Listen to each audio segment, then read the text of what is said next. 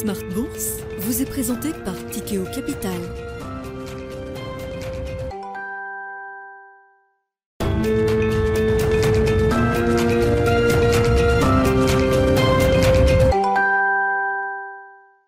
C'est reparti pour Smart Bourse, votre double dose quotidienne de marché en direct sur Bismart. Chaque jour à la mi-journée, douze heures trente, treize heures. Et en fin d'après-midi, la grande édition pendant une heure à partir de dix-sept heures en direct, rediffusée à vingt heures sur Bismart T V.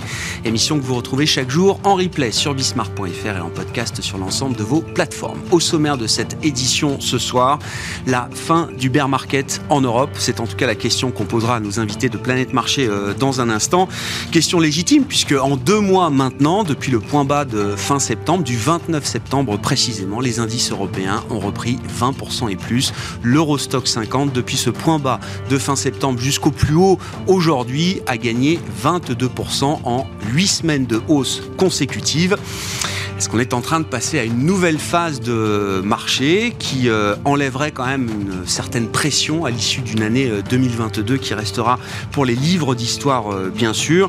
Pendant cette séquence, on notera la nette surperformance de l'Europe face aux États-Unis, avec un euro qui a plutôt progressé d'ailleurs euh, sur la période également, et un indice S and P cinq cents qui n'aura repris que douze à treize pour cent sur ce rallye euh, d'automne, soit deux fois moins que les indices euh, européens. Voilà pour la toile de fond de cette fin de semaine, nos invités à suivre, avec une question de place également qui sera abordée pendant cette émission depuis que Jean-Noël Barrot, le ministre délégué à la transition numérique, a proclamé cette semaine qu'il y aurait dix licornes françaises cotées en bourse en deux mille vingt-cinq, dans trois ans, et que deux d'entre elles auraient même des capitalisations boursières supérieures à cinq milliards d'euros. Ce n'est pas par décret présidentiel ou ordonnance ministérielle, évidemment, que ces licornes arriveront à la bourse de Paris, on l'espère, bien sûr. Comment est-ce que la place de Paris se prépare à accueillir une nouvelle vague peut-être de sociétés de la French Tech, sachant que les exemples de cotations qu'on peut avoir de la French Tech n'ont pas été de véritables succès, en tout cas à minima des demi-succès jusqu'à présent. Comment est-ce que la place financière de Paris peut s'organiser pour créer ou renforcer cet écosystème autour de la French Tech? Nous en parlerons avec nos invités de Planète Marché.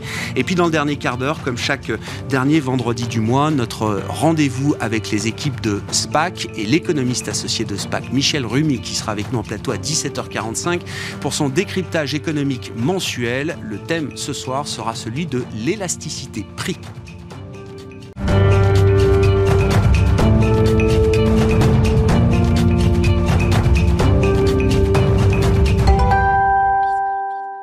Mais d'abord, les infos clés du jour en cette fin de séance en Europe. Tendance, mon ami, avec Alix Nguyen. Alix, le C A C quarante s'apprête à terminer cette journée dans le calme, à l'équilibre. Oui, c'est une séance de calme plat qui se termine. Plus globalement, l'attentisme imprègne les marchés en Europe comme aux États-Unis. À noter que le C A C a repris plus de dix-neuf pour cent depuis son point bas de la fin septembre. Pour rappel, la séance sera écourtée à Wall Street en raison du Black Friday. La place fermera ses portes à dix-neuf heures, heure de Paris. D'après la National Retail Federation, un nombre record de plus de cent soixante-six millions de personnes ont prévu de faire des courses entre jeudi et lundi, soit un chiffre en hausse de cinq pour cent par rapport à il y a un an. À noter qu'en Europe, le secteur de la distribution connaît la plus forte baisse sectorielle.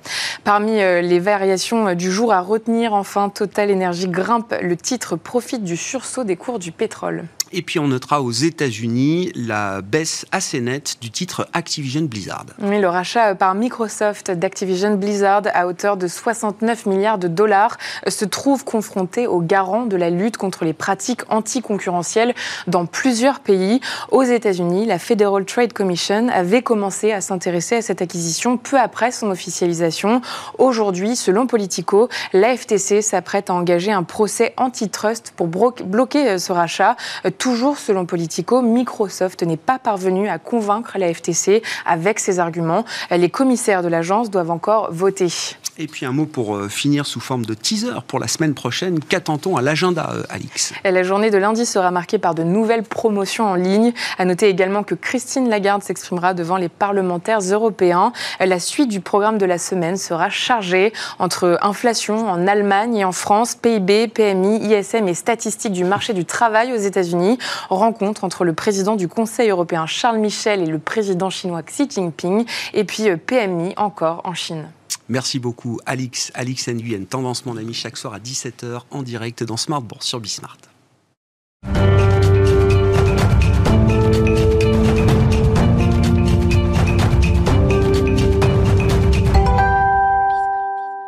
Trois invités avec nous chaque soir pour décrypter les mouvements de la planète marché. Émeric Didet est avec nous, directeur de la gestion de Pergam. Bonsoir Émeric. Bonsoir. Michel Saunier nous accompagne. Bonsoir Michel. Bonsoir. Vous êtes directeur de la gestion de Tocqueville Finance. Et David Calfoy avec nous également. Bonsoir David. Bonsoir Grégoire. Vous êtes le président de Sanso I S.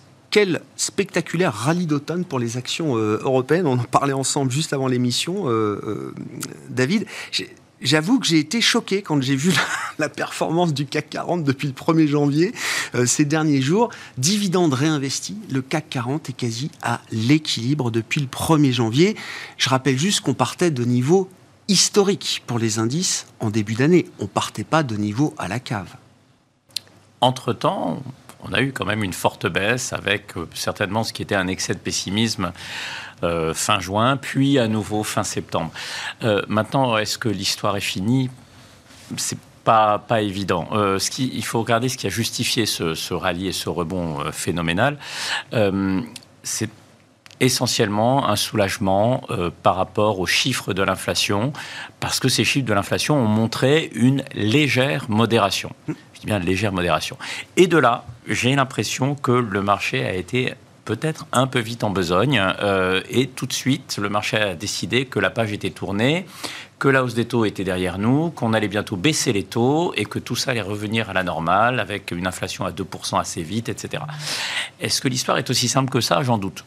Puisque euh, si, effectivement, sur le rythme de hausse des taux, les chiffres récents et, et même le, l'ambiance économique globale euh, incitent les banquiers centraux à la modération, euh, on ne sait toujours pas à quel moment ils vont s'arrêter de monter les taux. On ne connaît toujours pas avec certitude le fameux taux terminal, hein, c'est-à-dire le, le point haut de ce cycle de hausse des taux. Euh, voilà, la seule chose qu'on sait, c'est que la, les prochaines hausses de taux ne seront probablement pas à coût de soixante-quinze points de base, mais plutôt cinquante points de base, puis plutôt, pourquoi pas vingt-cinq un de ces jours, et cetera. Mais euh, à coût de cinquante points de base et de vingt-cinq points de base, on peut continuer à... Ah oui, on continue haut, de monter. Voilà. Ah oui, oui, non, mais oui, oui, ça ne s'arrête pas. Et, oui, et oui. C'est là où, justement... Vous dites qu'il y a un risque, parce que bon, tout le monde a en tête que cinq pour cent, ce serait un bon taux terminal pour la Réserve fédérale américaine, qui ira sans doute euh, jusque-là. Il n'y a, a pas de sujet euh, là-dessus. cinq pour cent de, de, de taux directeur aux États-Unis avec euh, l'idée d'un ralentissement, euh, voire d'une petite euh, récession, c'est pas sûr que ça suffise. Voilà, c'est, c'est ça. C'est, le risque, c'est, il est encore là. C'est, c'est, c'est l'essentiel de la discussion et du débat. Parce que quand on regarde les composantes de l'inflation, on a quand même des, des, des composantes cœur qui sont en train de, de progresser à des rythmes très soutenus. Euh, et effectivement, il, d'ailleurs, la Banque Centrale Européenne le disait hier, euh, il n'est pas sûr qu'une récession technique suffise à calmer l'inflation. Euh, nos amis américains ont été très clairs. Ils nous ont dit la croissance, on s'en fiche. Nous, ce qui compte, c'est de, c'est de mater l'inflation. Donc, tant que l'inflation n'est pas calmée, on montera, et si ça fait mal à la croissance, c'est pas grave. Mmh.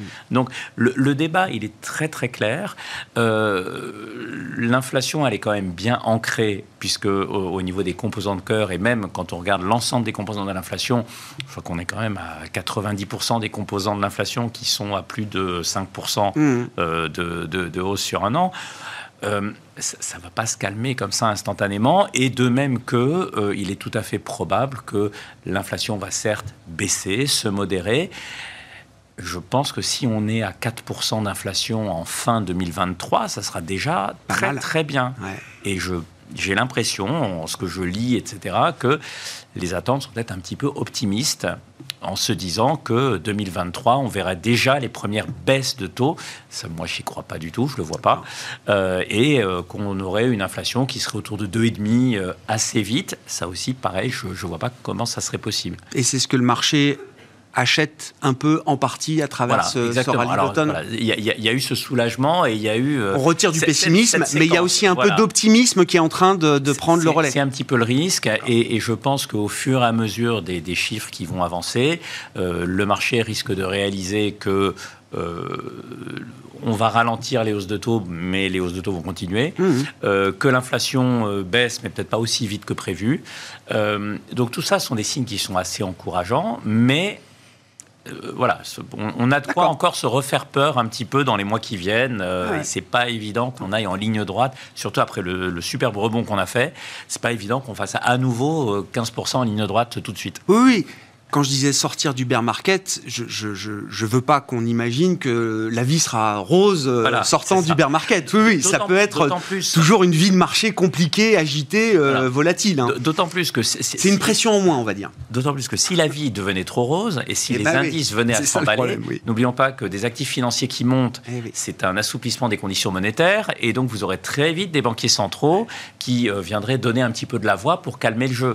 Donc, euh, effectivement, je, je pense qu'à partir de De, du point où on est actuellement, il faut plutôt s'attendre à un marché étal ou avec des hauts et des bas, mais autour des niveaux actuels, pendant quelques temps, le temps de gagner un peu en visibilité. C'est ça en fait le message, mesdames, messieurs les investisseurs. Si vous voulez que moi, la Fed, je tape seulement de cinquante points de base, puis de vingt-cinq demain, il ne faut pas me mettre le Nasdaq à plus quarante, quoi. Sinon, ce sera une histoire différente. Qu'est-ce qui caractérise pour vous ce rallye d'automne, euh, notamment tourné vers l'Europe, beaucoup plus que ce qu'on a vu cet été, euh, Émeric, et est-ce que c'est le, alors, la fin du bear market ou le début d'une histoire euh, différente, avec euh, des sujets qui restent compliqués, hein, évidemment? On va dire que surtout le marché a, a, a accueilli euh, favorablement les premiers euh, signes euh, du point haut de l'inflation, mais surtout a, a accueilli la capacité en fait euh, des entreprises à s'adapter rapidement et, euh, et, et finalement à nous sortir des chiffres qui ont été relativement bons. Euh, en termes, euh, au, au terme du Q trois. Donc, euh, donc ils ont eu une capacité à, à finalement délivrer euh, des résultats qui étaient relativement corrects, malgré un contexte qui était très très compliqué. Donc on a, on, on a vu une hausse des taux de la part des banquiers centraux qui n'a jamais été aussi rapide en termes de temporalité et de, de, de, de niveau euh, de hausse de taux.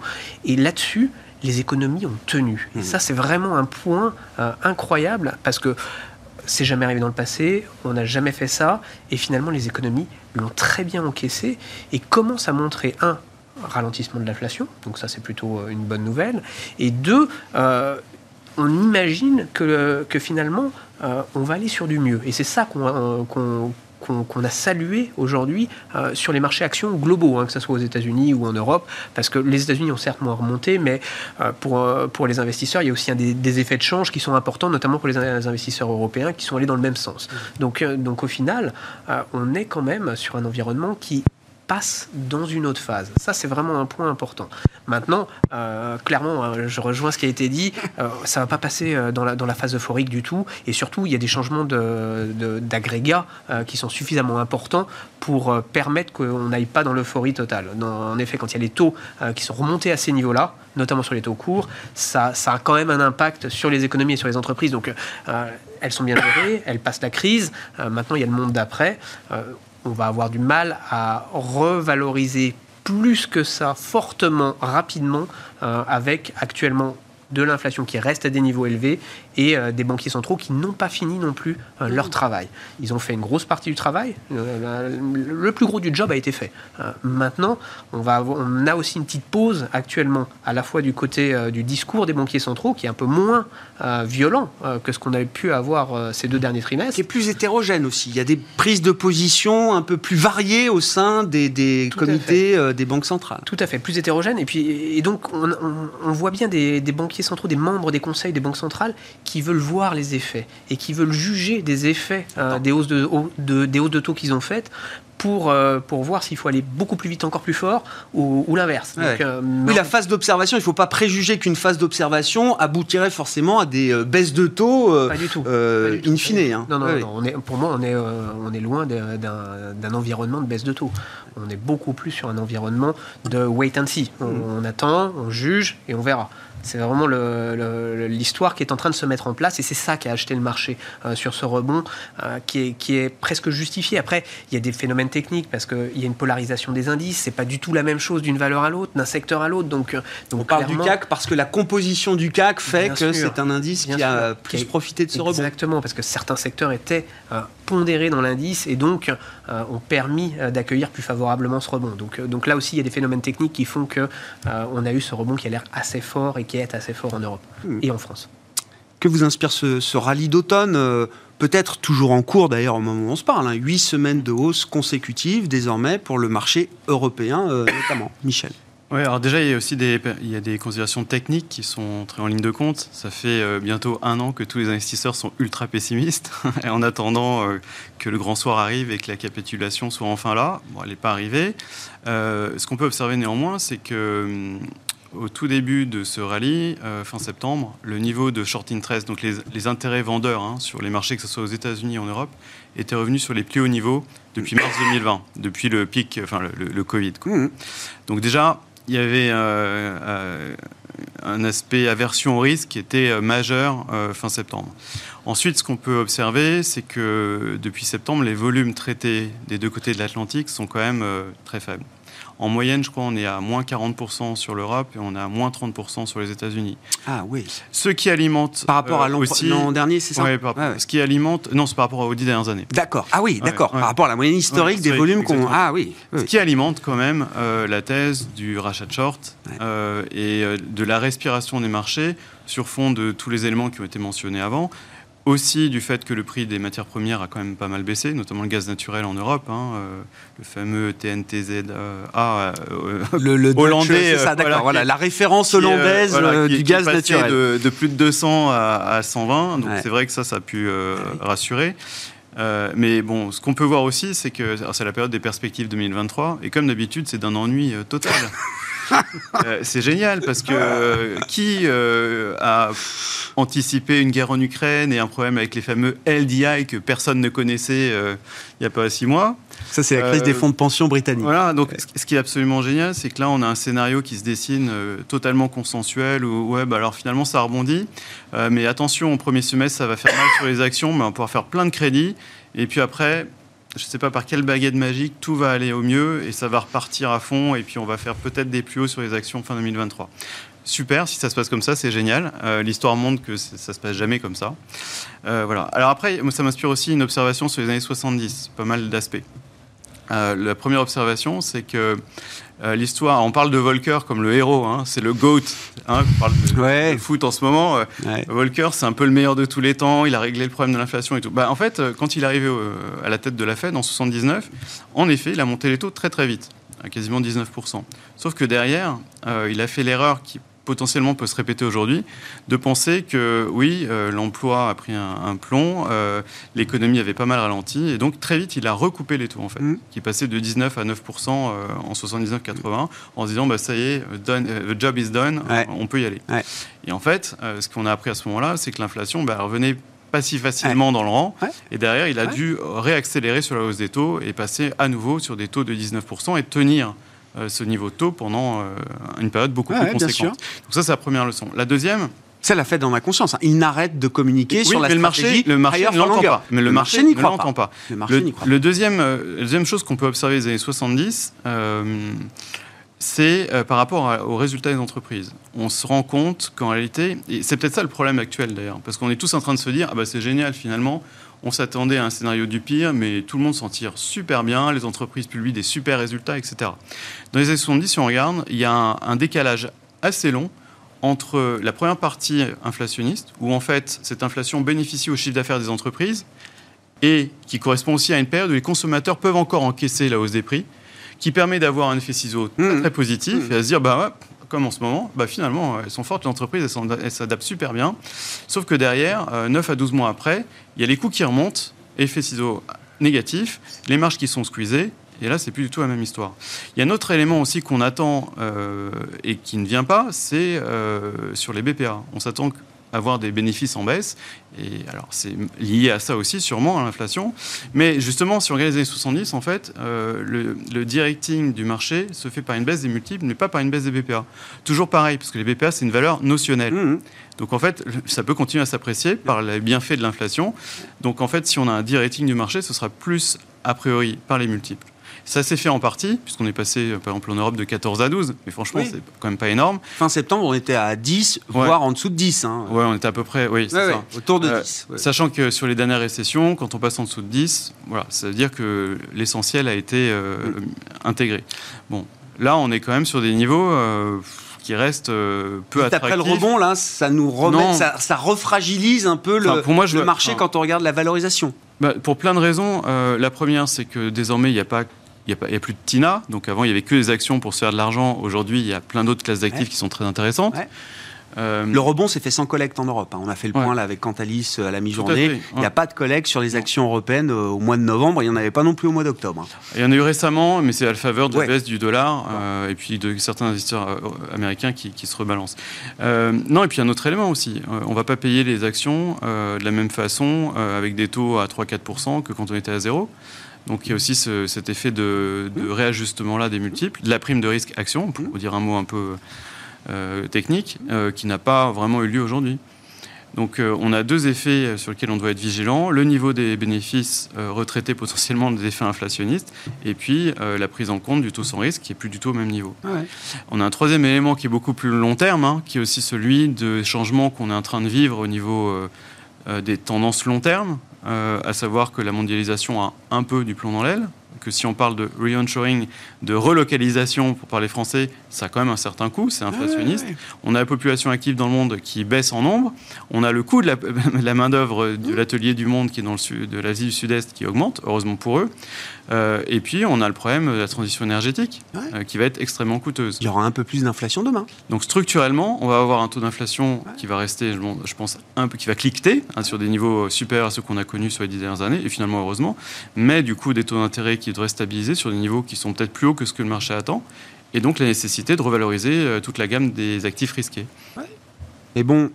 Les actions, euh, en tout cas, euh, pour celles qui reflètent des actifs euh, réels, euh, tangibles, euh, ouais, avec picking. Un peu d'inflation, ouais, ouais. c'est pas forcément hein, une mauvaise classe d'actifs. Complètement d'accord. Je rejoins ce que disait mon, collègue, enfin, mon confrère tout à l'heure, ma collègue. Euh, c'est qu'en fait, euh, aujourd'hui, on, vraiment, on, a, on est rentré dans une période où le stock picking fait la différence. Ouais. On ne peut plus trop raisonner en grande masse. Il faut vraiment regarder titre par titre. Et il faut ne... noter, effectivement, hein, derrière cette discussion, alors on... prend les indices comme référence, mais il y a une énorme disparité, dispersion, oui, dispersion euh, énorme, sectorielle. Hein. Sans doute que certains secteurs, en termes de valos, sont peut-être pas correctement ajustés à tout ce qu'on vient de décrire. Sans doute que certains secteurs ont déjà intégré, même peut-être pire que ce qu'on, que ce qu'on aura euh, l'an prochain, d'une, d'une certaine manière. Euh, comment vous regardez alors ce phénomène de dispersion? Et puis, euh, dans la perspective des résultats futurs de deux mille vingt-trois, où est-ce qu'il y a des, euh, des zones peut-être de fragilité aujourd'hui? Dans quel type de secteur ou sur quel type de marché il y a des, des fragilités? Et puis, à l'inverse, où est-ce qu'il y a des perspectives qui peuvent paraître solides, malgré l'environnement qu'on connaît? Alors, nous, on ne regarde pas seulement la classe d'actifs actions, on, on regarde l'ensemble des, des, des, des classes d'actifs. Et, et c'est vrai que pour toutes les raisons euh, dont on a parlé, c'est-à-dire le fait que euh, les marchés, à mon avis, les investisseurs intègrent certainement un scénario un peu trop optimiste, avec tout de suite des taux qui rebaissent, et cetera. Alors qu'effectivement, les taux vont certainement rester plus élevés pour plus longtemps. Euh, donc ça, c'est le, le premier point. Deuxième point, effectivement... Euh, on, a, on a fait l'été dernier des, des études un petit peu statistiques sur les niveaux de P E et les niveaux d'inflation. Et on voit bien effectivement que plus l'inflation augmente, plus les niveaux de P E baissent. Donc ouais. on est mmh. tout à fait dans, dans ce, dans, dans ce, dans ce cadre-là. Euh, et de l'autre côté, on voit, euh, on, on a vu effectivement sur le marché du, du crédit euh, des spreads qui se sont euh, très fortement écartés. Euh, et pas toujours de manière très, très, euh, très, très rationnelle. Euh, avec, euh, donc, surtout sur les, les maturités courtes, euh, des, des choses qui nous paraissent quand même... Euh, on est quand même bien payé pour attendre. D'accord. Voilà. Et ça, c'était quoi? C'était l'effet taux, l'effet choc monétaire des euh, banques centrales? C'est, c'est plutôt c'est, le c'est... risque de taux qui s'est... Euh... Alors, il y, y a eu deux choses. Il y, y a eu, d'une part, donc, le, les, les taux qui remontent, mais sur la partie courte de la courbe, c'est pas tellement ça qui a joué. Euh, ce qui a joué, surtout, c'est, c'est une espèce d'aversion au risque, en se disant, justement, on va vers une récession. Mmh. Si on va vers une récession, il va y avoir des défauts. Donc, il faut augmenter le, le, la, prime. La, la, la, la prime. Voilà. Donc ça, c'était le, le, le schéma assez classique. Or, là, pour le coup, de même que euh, sur les actions, il faut faire du stock picking, Sur le crédit aussi, il faut faire un peu de travail pour, pour essayer de regarder euh, les business qui sont euh, peut-être cycliques, et cetera, et qui méritent une prime de risque beaucoup plus élevée. Euh, et puis, il y, y, y a des business qui sont euh, plus solides, plus générateurs de cash flow, euh, plus stables, et qui ont vu, malgré tout, euh, leur rendement augmenter. Ça a embarqué, ouais. Et, et en fait, on, on a vu ça... Alors, un petit peu moins maintenant, parce qu'il y a eu quand même un petit rallye sur cette classe d'actifs de, de, de crédit également. Mais euh, il, y a, il y a un mois, on parlait avec un de nos clients et, et on en venait à la conclusion que finalement, on avait sur le marché des crédits, du crédit quasiment des rendements qui ressemblaient au rendement moyen de la classe d'actifs actions, mmh. euh, avec une, une visibilité et, et beaucoup moins d'incertitude que sur les actions. Donc euh, là, effectivement, quand on disait euh, il, y a plus à, il, y a, il y a une alternative, et cette alternative, elle est très, très claire. Et donc c'est vrai que tant qu'on ne connaît pas vraiment l'ampleur de la récession, euh, tant qu'on ne connaît pas véritablement euh, combien de temps tout mmh. cela va, va durer, et cetera, c'est vrai que de se dire, bon, finalement... J'achète des titres qui ont un certain rendement, qui, normalement, devraient être remboursés au pair, euh, et cetera. Si on fait bien son travail d'analyse financière et qu'on arrive à, globalement... Il faut voir, hein, parce qu'on parle beaucoup de l'augmentation des taux de défaut, mais on va, bah, j'ai envie de dire, c'est des taux de défaut qui, euh, si tout va mal et plutôt très mal, je caricature, on arrive peut-être à dix pour cent de taux oui, de défaut. Oui. Bon, ça veut dire qu'il y a quand même quatre-vingt-dix pour cent... Mais bien sûr, bien sûr. Il y en a neuf sur dix voilà, qui ne font pas défaut. Avec oui, un minimum oui, de bien travail, sûr. On doit arriver bien à trouver ces, ces neuf euh, sur dix qui ne font pas défaut. Et donc, c'est pour ça que nous, c'est plutôt pour le moment... Ouais, je comprends. Euh, en là où vous vous sentez mieux rémunéré... On se sent plus rémunéré le... et plus de visibilité. Vous, vous, vous êtes... Euh, entre, la récession vous fait peur. C'est un, il y a encore quelques mois, euh, oui... on se préparait à vraiment une récession sévère en Europe, on va manquer de gaz, euh, le consommateur va craquer, l'Allemagne est déjà en récession, on entendait tout ça au troisième trimestre. L'Allemagne sort un P I B à plus zéro virgule quatre pour cent révisé à la hausse euh, au troisième trimestre, avec une consommation qui progresse de plus de un pour cent. Alors oui, la partie industrielle est, euh, est, est, est dans le rouge en Allemagne, c'est ouais, pas, c'est pas une nouvelle, mais le reste de l'économie, il n'y a pas que l'industrie, le reste de l'économie euh, tourne encore, mm-hmm. et, et je lisais les perspectives du chef économiste de Commerce Banque, qui euh, jusqu'à aujourd'hui imaginait que la récession en Allemagne, il y aura une récession en Allemagne, peut-être d'ailleurs dès maintenant, euh, la récession en Allemagne serait de moins un virgule cinq pour cent pour le, le P I B allemand l'an prochain, et bien il révise, il divise par trois ce, ce, ce, ce, ce niveau de récession qu'il anticipait pour imaginer que le P I B allemand ne baissera que de zéro virgule cinq pour cent euh, l'an prochain. Euh, le gaz, on n'en manquera pas, euh, les gouvernements euh, mettent encore de l'argent sur la table et l'Allemagne en premier lieu pour protéger les entreprises, les consommateurs, et cetera, et cetera. Alors effectivement, j'ai envie de dire, pour reprendre le, la petite blague bien connue, jusqu'ici tout va bien. bien ouais. euh, après... Tout dépend et tout va dépendre de, euh, du, du rythme auquel euh, l'inflation va entamer sa décrue et, et, et va, voilà, quelle, quelle va être la pente de cette baisse de l'inflation. Et effectivement, si finalement euh, on se rend compte qu'on euh, on arrive euh, avec des taux américains à cinq, cinq virgule vingt-cinq euh, et qu'à partir de là, euh, l'inflation commence à baisser assez vite et que de, de sept pour cent, ah ouais. on arrive assez vite vers cinq, quatre, et cetera. Très bien, ça peut effectivement, c'est un scénario auquel il faut attacher une, une probabilité non nulle. Le, probabil, la, le scénario que finalement tout se passe bien, mmh. on ait une récession technique, et cetera. Mais est-ce que c'est le scénario central ? À ah, ce ouais. jour, c'est pas, pas évident. évident. C'est pas évident. Il y a encore beaucoup d'incertitudes et, et je dirais que pour le moment, c'est assez équilibré.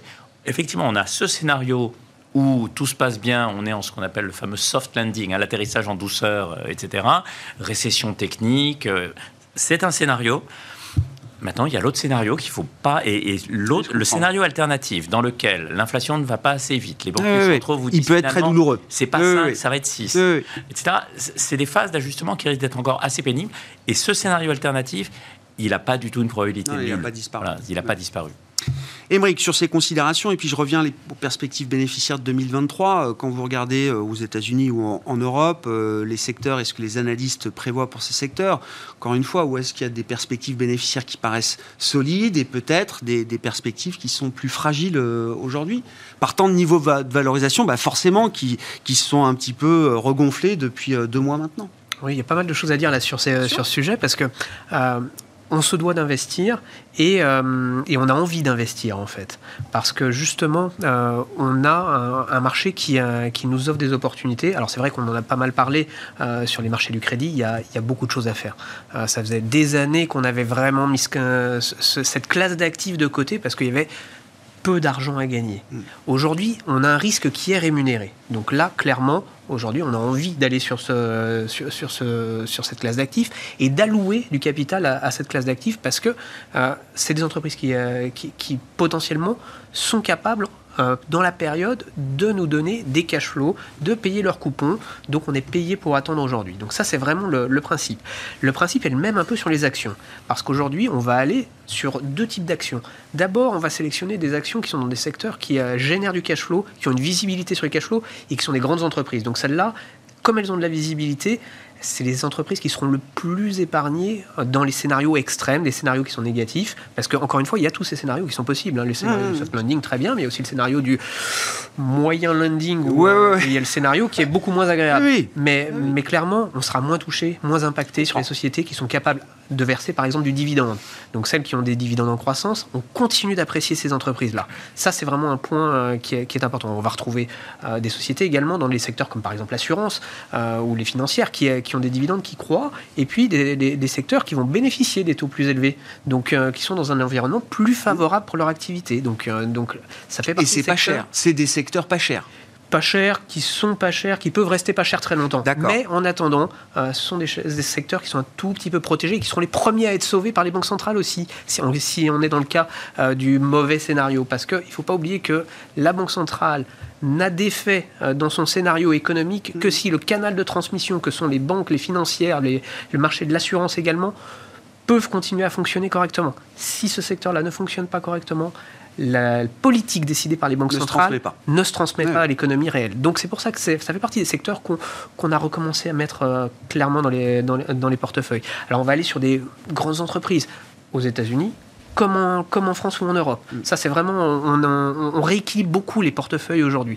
Et à côté on prend aussi quelques petits, euh, quelques petits paris quand même. Ah oui. Parce que, au cas où ça se passe bien. Parce qu'au cas où ça se passe bien, parce que le, le de-rating il a quand même été très fort. Il y a des entreprises qui étaient valorisées avec des multiples, on peut parler de multiples de folie quand même, euh, l'année dernière, et, et, et clairement étaient survalorisées.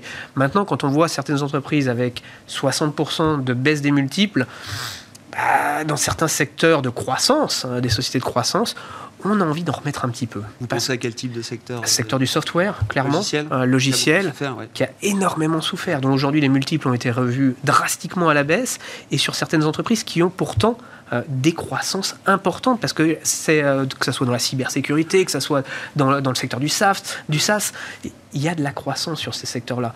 Il y a un, c'est un, ce sont des secteurs qui est, sur lesquels il y a de la demande et les forte. Résultats qu'on a pu voir dans ces secteurs-là confirment effectivement que ce n'est pas un problème de résultats et de perspective de business, tout à que fait. C'était un problème de valorisation. Tout à fait, parce que les, les, les, les carnets de commandes sont là, les entreprises, on va sur celles qui n'ont pas de problème de financement. Mmh. Ça, c'est vraiment le, là aussi, le travail du stock picking, il est là, c'est-à-dire regarder quels sont les niveaux de dette, euh, comme, quelle est la structure bilancielle en fait, de l'entreprise. Et là, on retrouve l'intérêt euh, du stock picking euh, clair et classique euh, qui permet euh, d'aller sélectionner des titres. Alors, c'est vrai que sur le secteur de la tech, on va aller plutôt le faire euh, aux États-Unis, euh, mais clairement, on en met un petit peu parce qu'aujourd'hui, euh, ce de-rating, il est fait et le Le, le risque, euh, rendement risque potentiel, il est plus important là-dessus, évidemment, euh, que sur le reste du marché. Mmh. Bon. On parle très peu des, des, des small et mid cap. C'est pas encore le moment d'en parler, entre guillemets, euh, parce qu'on on parle des grandes valeurs, on parlait du C A C, l'indice, effectivement, s'est bien comporté. Je regardais les performances des, des indices small et mid, on n'en est pas du tout là encore, euh, Michel. Oui, bah c'est... c'est un facteur de taille qui fait encore beaucoup de différence là, dans, le, dans le marché, dans l'environnement actuel, qui montre d'ailleurs qu'on n'est pas du tout en risk-on euh, de folie. Hein. Oui, enfin, euh, de toute façon, non, mais on le voit. Euh, si on revient sur les chiffres de croissance des B P A de deux mille vingt-deux, euh, les deux tiers de cette croissance ont été réalisés par cinq entreprises, hein, histoire de remettre en perspective. Ces cinq entreprises appartiennent au même secteur, qui est celui, enfin, deux mêmes secteurs ou des secteurs proches, qui sont l'énergie et les matières premières. Mmh. Donc déjà, ça pose... Les... Ça, c'est pour l'Europe, ça, vous dites ? Ça, c'est pour l'Europe. Il y a cinq ouais. entreprises qui ont fait... Dont les deux tiers de la croissance des bénéfices en Europe cette année. C'est nos GAFAM, montre... quoi. Pardon ? C'est nos GAFAM. Pas vraiment. C'est plutôt le... oui, enfin... la, la vieille économie. Ouais. C'est plutôt les le luxe. Ouais, les ouais, anti-GAFAM. Voilà. C'est les, les vieilles mamies qui ressortent du bois. Hey ouais, c'est exactement ça. Bon, tant mieux. Mais ça montre aussi que c'est compliqué de se projeter sur deux mille vingt-trois, ouais, parce que déjà, on n'est pas trop certain du scénario. Euh, quant à déchiffrer un peu euh, d'où venait la croissance des bénéfices euh, globalement dans un indice et puis euh, se projeter sur des, des segments, c'est un peu compliqué. Maintenant, c'est vrai qu'en termes de stock picking, on y arrive plus facilement. Sur les petites capis, euh, bah, c'est toujours pareil, ils ont tendance à amplifier les mouvements. Parce que malheureusement, euh, bah, les flux sont beaucoup plus volatiles. Je parle des flux investis, ouais, hein, bien sûr. volatiles sur ces, sur ces classes ouais. d'actifs-là. Donc, euh, franchement, il y a quand même des histoires qui commencent à devenir euh, attractives. Euh, des histoires euh, cycliques euh, sur lesquelles, quand on, on essaye de voir un peu qu'est-ce qui est valorisé par le cours de bourse actuel, on peut euh, quand même euh, empiler un certain nombre de, de, de choses.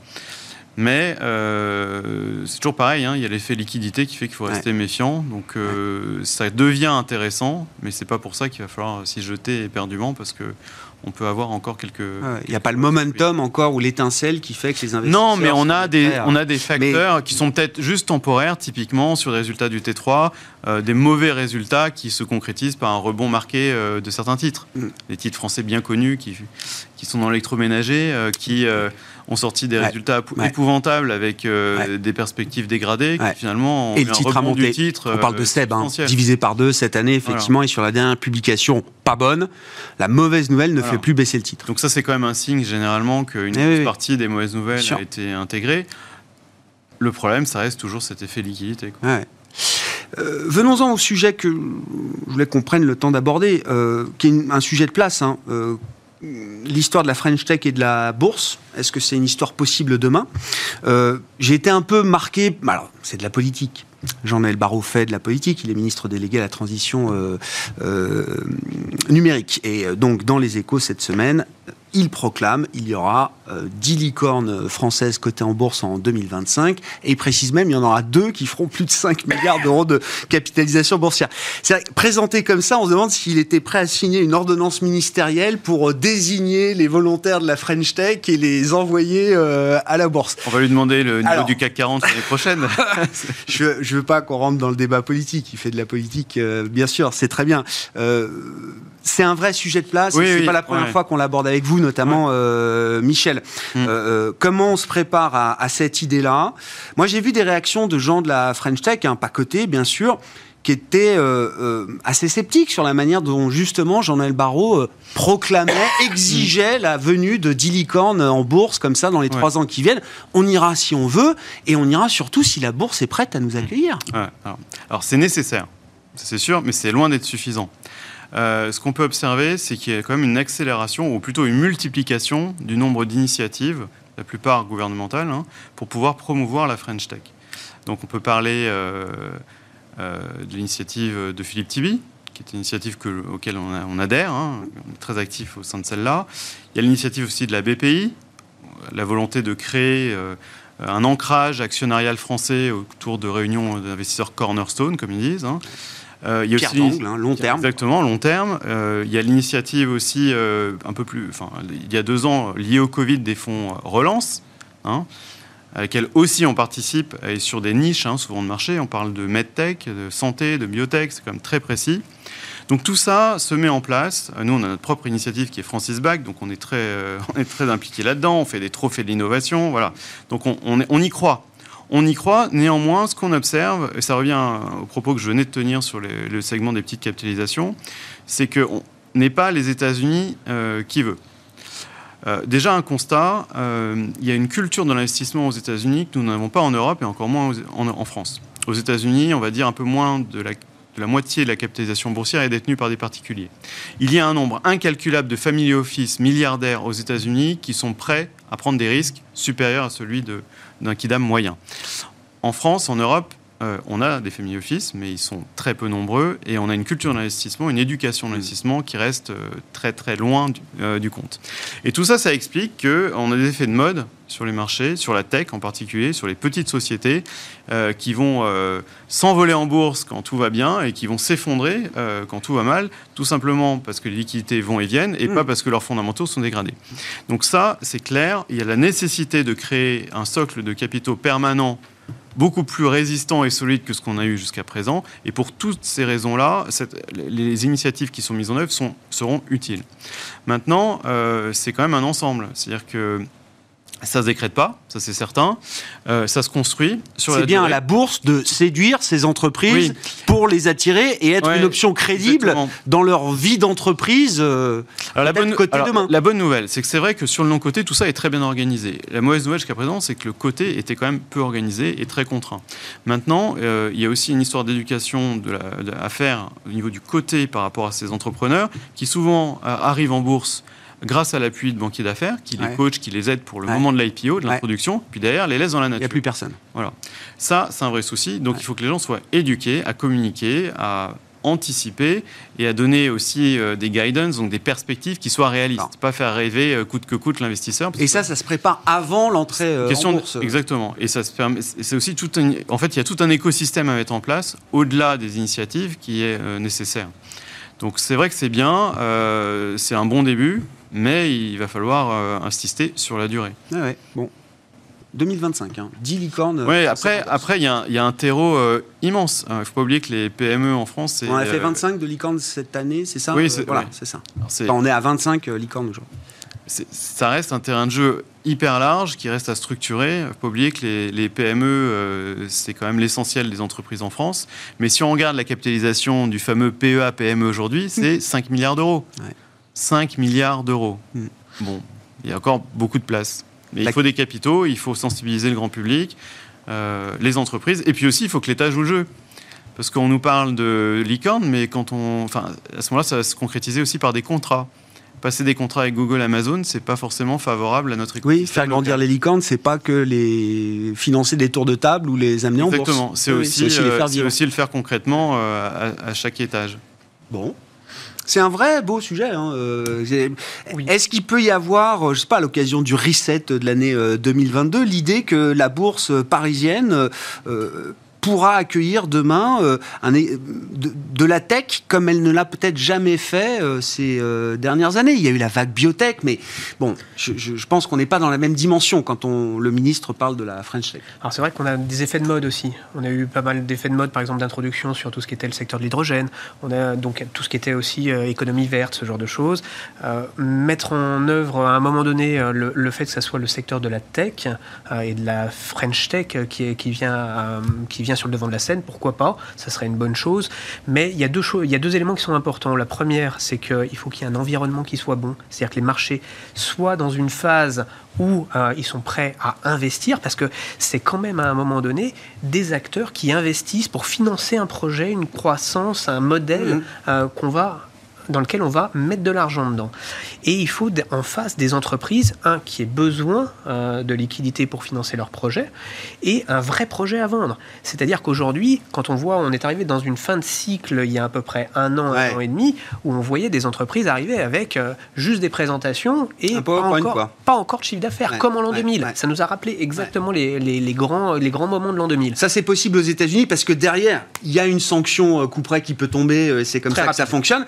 Vous dites, en Europe, ces business models-là, il ne faut même pas qu'on les amène vers la bourse. C'est clairement, pas, euh, d'accord. clairement. Et aujourd'hui, il faut arriver avec un peu plus de sérieux, et de la part des banquiers d'affaires également, en effet, cet euh, accompagnement qu'ils doivent avoir auprès, de, auprès des entrepreneurs, où euh, quand ils viennent nous voir, quand ils viennent voir les marchés euh, pour euh, présenter leurs projets, ils doivent être beaucoup plus euh, orientés sur euh, à la fois le secteur euh, cible, Euh, qui est dans le moment, dans l'instant, dans le momentum et, euh, et, et favoriser euh, ces entreprises-là, et également euh, avec euh, un accompagnement dans le temps, parce que ce n'est pas au premier résultat, il faut, mmh. il faut les accompagner euh, pendant plusieurs années euh, pour qu'on puisse être justement des investisseurs de long terme, et c'est ça qui est important, notamment pour ces secteurs qui ont besoin d'investisseurs qui sont solides et sur le long terme, et c'est ça qui est encore un environnement qui est encore un peu compliqué aujourd'hui, euh, notamment dans, le, dans, dans la French Tech. Bon.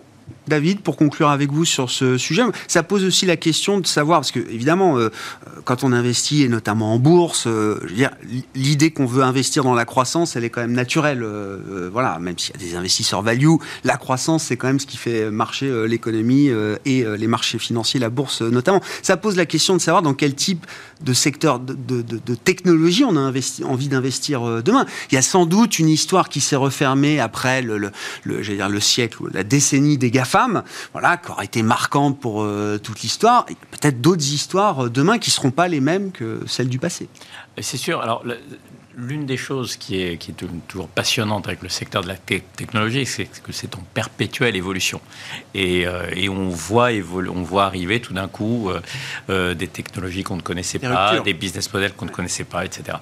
Donc, euh, moi, je reste assez optimiste euh, là-dessus. Et, et, euh, et de même qu'on a vu des, des, des géants dans d'autres secteurs, Hein, des géants français s'imposer au niveau international. Hein.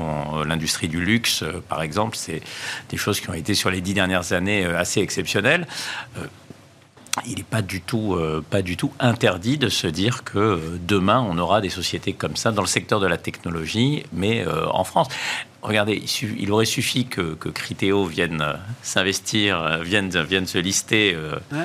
en Europe plutôt qu'aux États-Unis. Alors bon, peut-être qu'ils n'auraient certainement pas eu le même accueil et les, mêmes, et les mêmes multiples, mais, euh, mais demain, pourquoi pas. Ouais.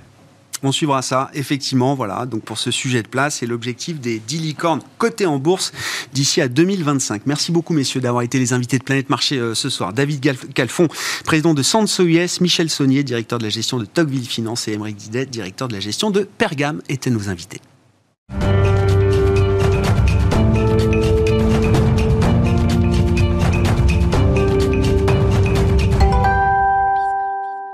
Le dernier quart d'heure de Smart Bourse, chaque soir c'est le quart d'heure thématique et surtout le dernier vendredi de chaque mois c'est notre rendez-vous décryptage éco avec l'économiste Michel Rumi qui est avec nous en plateau. Bonsoir Michel. Bonsoir. Merci beaucoup d'être là, vous êtes économiste associé avec la casquette SPAC, je le rappelle, hein, plateforme qui vise à démocratiser euh, l'éducation financière, l'éducation économique auprès notamment de la nouvelle euh, génération. Et vous décryptez euh, chaque mois pour nous un concept économique en lien avec euh, l'actualité. L'actualité, c'est, euh, c'est la réduction de la remise carburant euh, à oui. la pompe. Hein, euh, c'est ça, ça euh, Michel, qui nous amène à parler de l'élasticité prix. Alors, Alors, pourquoi ce sujet et pourquoi prendre l'exemple, effectivement, des prix à la pompe qui sont le quotidien de beaucoup de Français ? En fait, ce qui se passe, c'est que, bon, bien sûr, il y a eu la, l'interruption de, de, de la prime carburant à, à, à, en mi-novembre. Et donc, euh, ce qu'il faut bien voir, c'est que euh, le carburant euh, a un impact important parce que pour les Français, c'est une, un bien essentiel. On va appeler ça comme cela. Et en, en lien avec, notamment avec la reprise de l'inflation, il y a une inquiétude sur le pouvoir d'achat. Et donc, euh, c'est un, on va dire, ce, cette notion de prix de, de, de, de l'essence est très important, est un indicateur suivi par les, les pouvoirs publics. Ah bah ouais. Et il y a de nombreux rapports qui font et tout. Et, et donc voilà quoi. C'est, c'est le, j'allais dire, c'est même le, le, le facteur clé de la politique de pouvoir d'achat euh, aujourd'hui d'un gouvernement comme le gouvernement français. Alors évidemment, si on fait un sondage dans la rue, tous les Français trouveront que les carburants sont trop chers. J'imagine. Que dit l'économiste sur le, le prix et la cherté ou pas du carburant qui est vendu en France, Michel ? Alors, euh, je dirais que c'est, je saisis l'occasion pour en même temps, euh, pas combattre, mais dire euh, aller vers deux contre-vérités ou deux contresens, on va dire. La première des choses, c'est que le prix des, euh, de, de, de l'essence à la pompe n'est pas, en France n'est pas euh, le plus cher d'Europe. Première des choses qu'il faut voir, c'est que, bien sûr, si on prend le, le prix du, de, du, du sans-plomb, la France euh, se situe dans la moyenne européenne. Et par contre, si on prend dans, dans, le, dans le prix du gazole, on se situe dans le haut du panier, mais on n'est pas les, parmi les, les, les plus hauts de là-dessus, euh, on va dire en termes de prix. Puis, il y a aussi un effet aussi qu'il faut voir s'y combattre, je saisis, c'est le fait de la fiscalité. C'est vrai qu'elle est, la fiscalité qui pèse sur les prix d'essence euh, sont de l'ordre d'à peu près de soixante pour cent en moyenne en, en France. Eh bien, on s'aperçoit que, que ce soit en, en, dans le nord de l'Europe, que ce soit les Pays-Bas, la Finlande, l'Allemagne, ou dans le sud, l'Italie ou la Grèce, eh bien, euh, ils ont des taxations bien supérieures à, à la nôtre. Donc, en fait, on se plaint, bien sûr, mais il euh, y a de pire ailleurs. Oui, oui. Ça comme oui ça. Et, et là, on parle de prix qui sont lissés euh, oui, sur oui. l'historique. Hein. C'est oui, pas oui. juste les prix avant et après la remise. Hein. Tout c'est à pas, fait. Non, c'est, c'est, c'est sur, sur une période historique. Tout à fait. Comment, alors, si on reprend la, la séquence récente de flambée euh, des prix du, du carburant euh, à la pompe, alors sur les marchés euh, spot, et puis qui se retrouvent à un moment euh, euh, à la pompe, comment le, le ménage français s'est adapté à cette situation? Quels ont été les arbitrages? Alors justement, la, la, la, l'indicateur que vous avez cité au départ, c'est-à-dire l'élasticité de demande, en fait, c'est, permet à, à un économiste de, de, de, de savoir un peu quelle va être la réaction ouais. du, d'un, d'un consommateur par rapport à la hausse ou à la baisse des prix. Donc c'est l'élasticité prix. Et de manière générale, je dirais pour un, un consommateur rationnel, euh, la, consom- la com- consommation baisse lorsque le prix augmente. Mmh. Donc, ce qui fait que, d'une certaine manière, on va dire que l'élasticité prix est négative euh, en, en, en quelque sorte. Mais elle peut être nulle, par exemple, c'est-à-dire que la variation du prix à la hausse ou à la baisse, n'amène aucune euh, variation dans la consommation. Alors, ça, on dit que la, la, la demande est inélastique, elle est rigide, et c'est ce qu'on appelle des, des biens de Giffen, c'est-à-dire des biens de première nécessité. C'est-à-dire que, pour certains, ça va être les pâtes, euh, le riz, le, et cetera. Euh, quel que soit le prix, on consommera, et puis aussi, hein, ou qu'il ne peut pas être remplacé, comme l'essence. Et c'est ça qui est, qui est très important, et donc, il faudra de très fortes variations pour faire bouger la demande. Puis également aussi, on a la, la, une une élasticité négative. Donc là, c'est, on va dire, euh, c'est la situation un peu normale. Ouais, c'est où, ce que vous disiez, oui. euh, voilà, où, à la limite, euh, si vous augmentez une prix de, de place de cinéma, ben, la demande va baisser. Et puis, il y a une demande, euh, lorsque l'élasticité euh, est prix est, est positive, c'est-à-dire qu'on a la consommation qui augmente avec le prix. Fabuleux. Et là, c'est, ça, ça semble assez paradoxal. C'est ce qu'on appelle les biens de faiblesse, c'est les biens de luxe.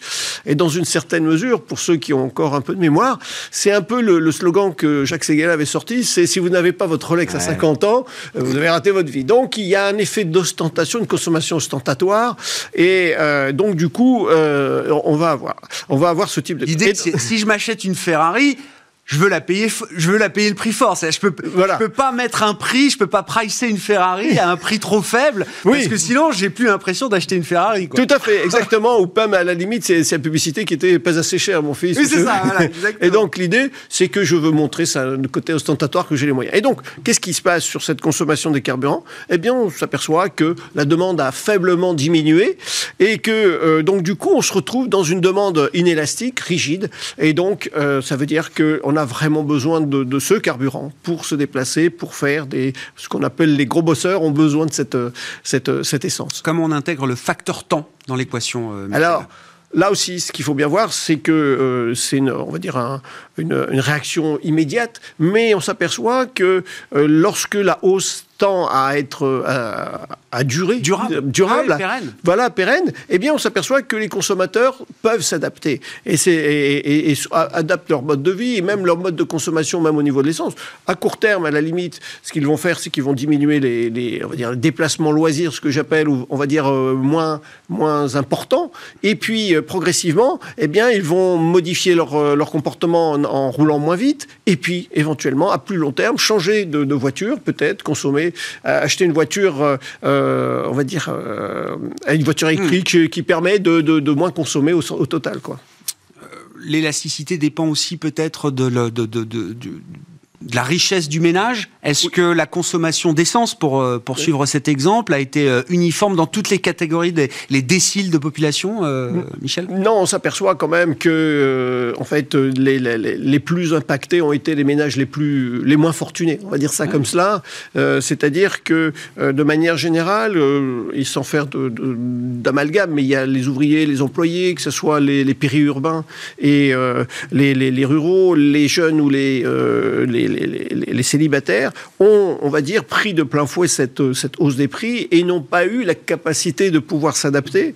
Et donc, c'était ce que j'appelle une consommation captive et euh, sans réelle ré- alternative. Donc, du coup, euh, eux ont été fortement impactés. Par contre, les, les ménages les plus fortunés ont eu, on va dire, euh, euh, ont eu le loisir de s'adapter parce que, par construction, le, le poids de l'essence est moins important dans leurs revenus. Et donc, du coup, on s'aperçoit que euh, les, les, de manière générale, les ménages les plus fortunés euh, n'ont pas eu euh, trop à souffrir, d'une mmh. certaine manière, euh, là-dessus. Mais je ne réponds pas à la question de savoir qu'est-ce qu'un ménage euh, fortuné. Non, non, bien sûr. Non, mais vous l'avez dit, la consommation captive, elle vient aussi, elle peut aussi venir euh, du fait, indépendamment de la richesse du ménage, c'est euh, l'éloignement par rapport au centre urbain, par rapport au travail, euh, et cetera. Ah oui, oui, hein, tout à fait. Voilà. C'est ça qui pose problème aujourd'hui, c'est que euh, les, les urbains ont les transports collectifs, mmh.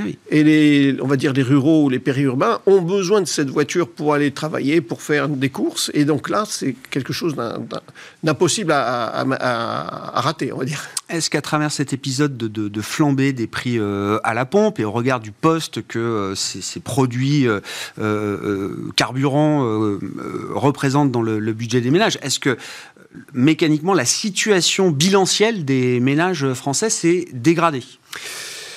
Alors, toujours, il faut moduler un peu la réponse, hein, bien sûr. Euh, ce qu'il faut voir, c'est que euh, les ménages les plus pauvres ont une, euh, ont une, une dégradation de leur pouvoir d'achat, et donc, du coup, ont puisé tant qu'ils ont pu dans leur épargne qu'ils avaient pour... plus ou moins constitué au moment de, de la période euh, Covid, où je rappelle, on avait cent cinquante milliards à peu près euh, à la fin deux mille vingt et un. Donc, on s'aperçoit que les ménages les, les, les plus démunis ont puisé dans leur épargne, et donc, ils ont un niveau d'épargne qui est moindre qu'avant la, la, la, la crise Covid. Et donc, euh, c'est les seuls dans ce cas. Et puis, on s'aperçoit que les ménages moyens arrivent à maintenir plus ou moins leur, leur niveau d'épargne, et puis les, les plus aisés ont réussi, euh, on va dire, à, à rester à, à même niveau, même de temps en temps un peu, à, à épargner un peu plus, parce que, bon, c'est c'est, c'est, c'est, c'est de voir que euh, on a eu, ils ont eu plus de temps, mmh. plus de, de capacité à épargner.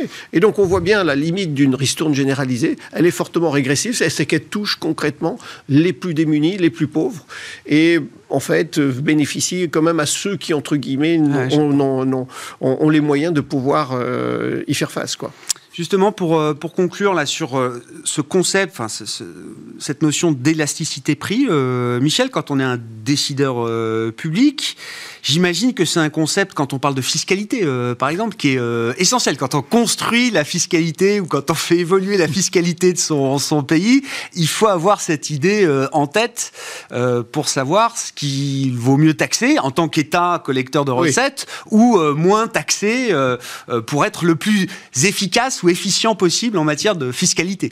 Ah, tout à fait, parce que en fait, ce qu'il ce qu'il faut être, c'est comme lorsque vous êtes un gérant d'un magasin, et cetera, vous, vous savez quels sont les produits qui sont les plus captifs. Et donc, euh, en l'espèce, eh bien, euh, le gouvernement doit euh, chercher à euh, taxer, on va dire, ou à imposer des prix qui, dont l'élasticité est faible. C'est-à-dire que, concrètement, dont la demande est élastique, ça veut dire que si on augmente les prix, eh bien, le, les agents économiques vont pouvoir euh, ne pas pouvoir trop, euh, je dirais, bouger. Et donc, c'est ça qui est très important, c'est d'éviter, en fait, qu'il y ait une, une orientation de la, la, la, la consommation vers des produits de substitution. Par exemple, le tabac avec les feuilles de tabac à priser, voire euh, le marché illégal, mmh. ou d'autres éléments. Et c'est ça qui est très important, c'est toujours de regarder, il y a des, c'est ça l'utilité dans une certaine mesure de l'économie, c'est de regarder cette, à travers cette élasticité prix, voire revenu, comment les, les, les ménages consomment et quels, quels sont les produits captifs.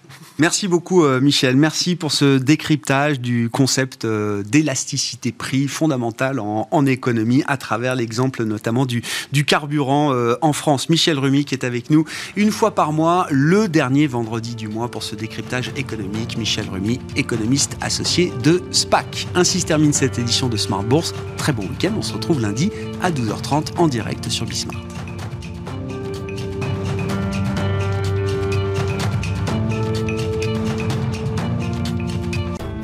Smart Bourse vous a été présenté par Tikeo Capital.